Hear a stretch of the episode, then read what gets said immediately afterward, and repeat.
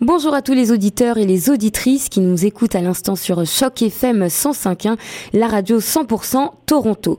Aujourd'hui, on a décidé d'aborder un nouveau sujet.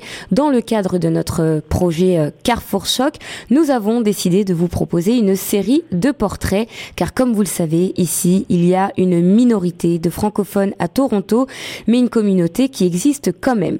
Aujourd'hui, nous avons eu le plaisir d'accueillir sur nos ondes de 105.1 André Van der Eyden qui s'est installé à Toronto depuis presque 20 ans. Il travaille aujourd'hui dans le domaine du commerce international et dans le développement de marché. Bonjour André. Bonjour, bonjour et merci de m'accueillir. Évidemment, vous m'avez dit que vous êtes arrivé à Toronto il y a presque 20 ans. J'aimerais que vous nous expliquiez rapidement l'histoire de votre arrivée. C'est un peu euh, comme, comme trajet. J'ai été expatrié euh, toute ma vie et ma mère en fait est de Montréal. Donc je suis belge-canadien de naissance. Quand on est expatrié, les trois premières questions qu'on nous pose c'est quel est votre nom, quelle est votre nationalité, combien de temps est-ce que vous y avez vécu. Au bout d'un moment, ça faisait un peu ridicule de dire que je suis canadien, j'ai jamais vécu. Alors il fallait bien changer ça. Je suis arrivé euh, au Canada et puis bon du jour au lendemain, il y a, y a 18 ans qui sont passés. Est-ce que ça a été difficile pour vous de finaliser cette installation, surtout que vous avez connu d'autres pays avant Je dirais que non, parce que finalement, je n'ai connu que, que ça toute ma vie. Ce qui est plus difficile pour moi, en fait, c'est de m'y faire à l'idée de m'installer dans, pour la vie dans une ville particulière. Quand vous êtes arrivé ici, quelles étaient vos préoccupations? Honnêtement, je me rappelle pas en avoir eu. C'était un peu le BABA le, le, jour le jour pour moi, de, de faire des déménagements pareils et de, des changements. Donc, c'est tout ce que j'avais connu, quoi. À tous les niveaux, donc, ce que vous nous expliquez, c'est que c'était plutôt facile, que ce soit dans vos relations sociales, que ce soit pour trouver un travail, que ce soit votre installation ici, c'était plutôt une affaire facile. Disons que c'était une affaire habituelle, ce qui rend facile. C'est vrai, puisque vous avez connu des déplacements fréquents. Depuis que vous êtes à Toronto, depuis que vous êtes à Toronto, vous vous êtes engagé au sein de la communauté francophone. Je voudrais savoir de quelle manière et pourquoi. Bon, forcément, je, je travaille avec la, Chambre belge, euh, que je fais depuis près de huit ans. J'ai fait ça parce que, euh, ayant été expatrié toute ma vie, euh, je, je, connaissais les chambres de, commerce, je connaissais la valeur ajoutée qu'ils apportaient à leurs membres. Et donc, assez rapidement après d'être arrivé à Toronto, je me suis engagé comme membre dans la chambre de, commerce. Puis, en 2010, on m'a demandé si je serais intéressé à participer en tant que euh, membre d'un conseil d'administration. Comme j'y crois beaucoup euh, aux valeurs ajoutées qu'apportent les chambres de commerce pour leurs membres, je dis oui, euh, écoute, je, je vais m'impliquer là-dedans et, et, je vais participer là-dessus. Plus récemment, de par le, mon occupation avec la chambre euh, belge, on m'a demandé aussi de, de participer à, au conseil d'administration de Choc FM. Pareil, je trouve que c'est une excellente euh, idée, une, une excellente euh, euh, valeur ajoutée pour les francophones à Toronto d'avoir une service tel que Choc FM que Grand Toronto. Donc, je me suis impliqué dans les activités là-dessus aussi pour assurer leur, leur longue vie. Et personnellement, qu'est-ce que ça vous a apporté de, de rejoindre ces organismes? Des fois, on fait des rencontres intéressantes du côté professionnel d'un autre côté, ça me permet de garder mon français, de me servir de mon français de, de façon régulière, même si mes activités professionnelles ne demandent peut-être pas le français. Sur du long terme comme ça, presque 20 ans au Canada, dans une région en plus anglophone, vous pensez que vous perdez votre français? Ça peut arriver, ça peut arriver. Euh, je sais que quand suis arrivé au départ, euh, je l'ai senti après quelques années que le français, euh, à force de ne pas se m'en servir, je le perdais un peu.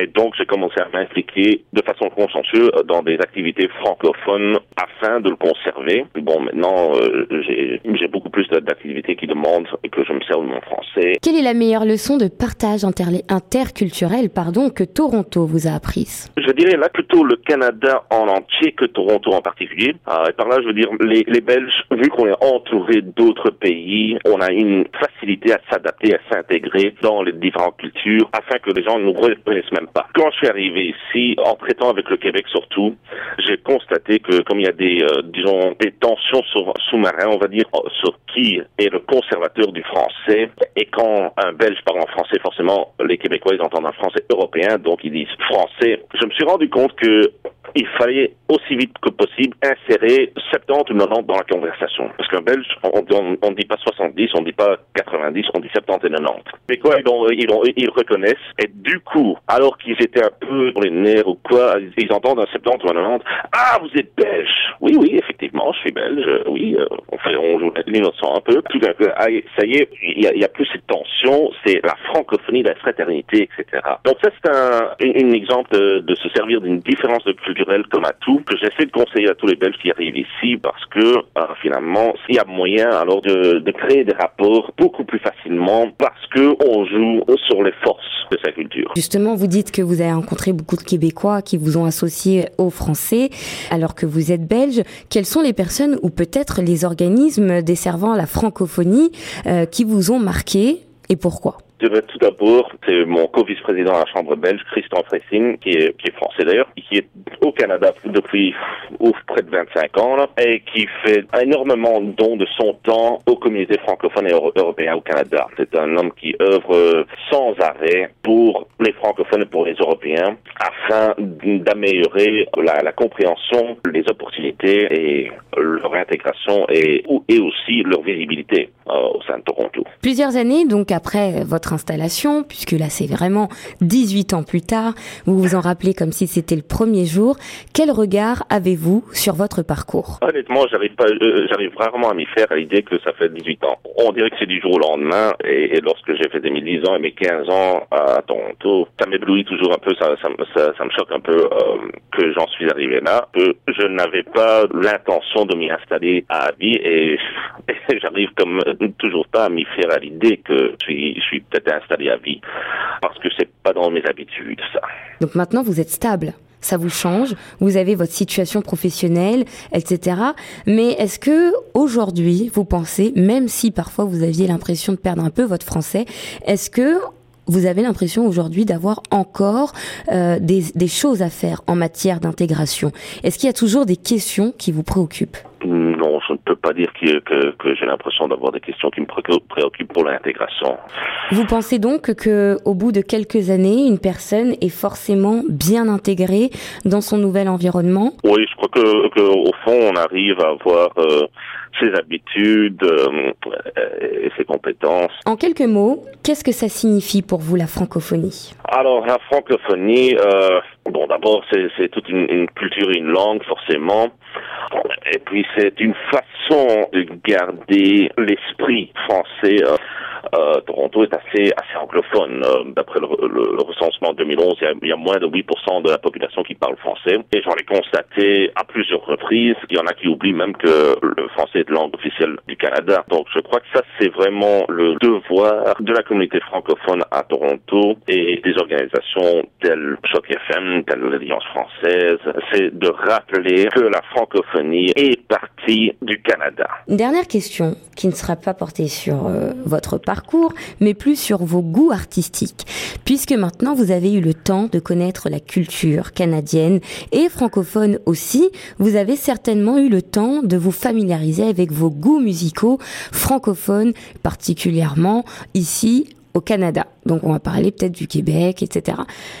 Est-ce que vous pouvez me citer un titre, un artiste que vous aimez écouter ici? Bon, j'ai des goûts assez éclectiques, euh, mais dans un de mes premiers emplois en arrivant ici à Toronto, j'ai eu l'occasion de travailler pendant plusieurs années avec la nièce de Félix Leclerc. Alors je crois que par euh, par nostalgie, on va dire, je vais lancer vers Félix. J'y pense surtout à une de ses chansons Quand les hommes vivront d'amour. Je crois que ce chanson est, est très, toujours très à propos de nos jours surtout face au, terrorisme qu'on vit presque quotidiennement, on dirait, et aux actes de violence insensés tels que celle l'attaque en Floride euh, du 14 février. Merci beaucoup André d'avoir répondu à mes questions. Voilà, l'interview est terminée. J'ai été ravie de vous avoir euh, sur les ondes de Choc FM, vous montrer à tous les nouveaux arrivants que s'installer à l'étranger, c'est possible et même sur du long terme, que l'intégration n'est plus un problème, que ce soit aussi bien professionnellement que personnellement.